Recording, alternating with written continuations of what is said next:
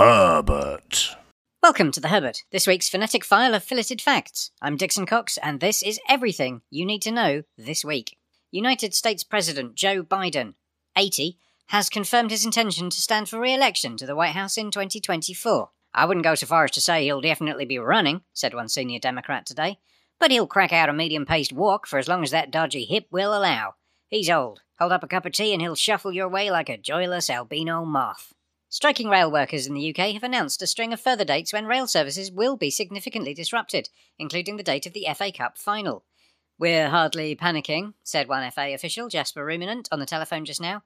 We predict 80 to 90% of the players have got enough wits about them to travel to Wembley by coach or car.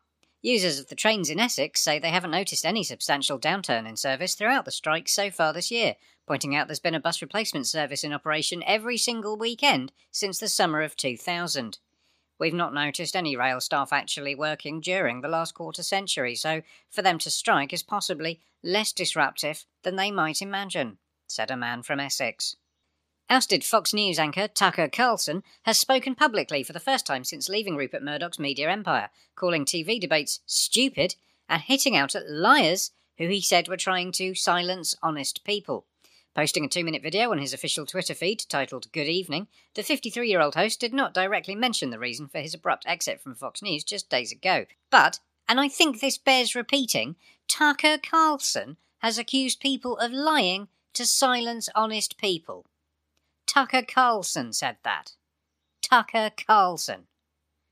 His departure came less than a week after parent company Fox Corp agreed to pay $787.5 million to Dominion Voting Systems to avert a defamation trial after Tucker Carlson spread falsehoods to silence honest people.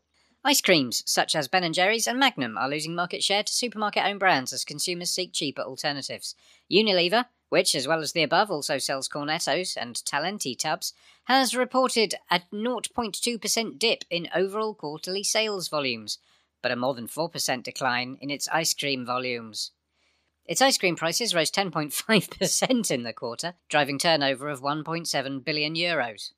It didn't occur to anyone that the lower than expected ice cream sales might have anything to do with the fact that it's been brass monkeys all year, and of course no one's buying much ice cream, you corporate cockwombles.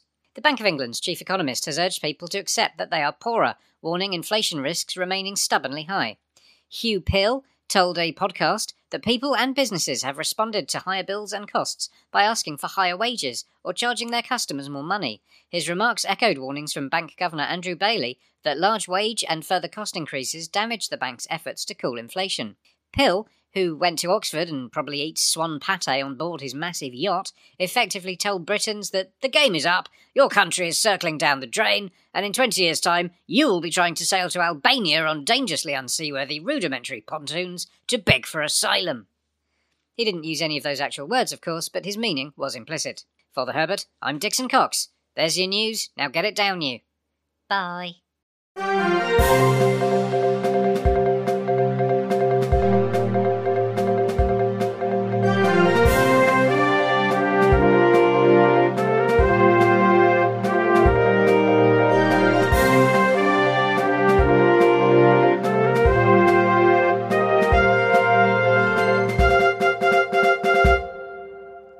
Follow at Electric Sodcast on Twitter.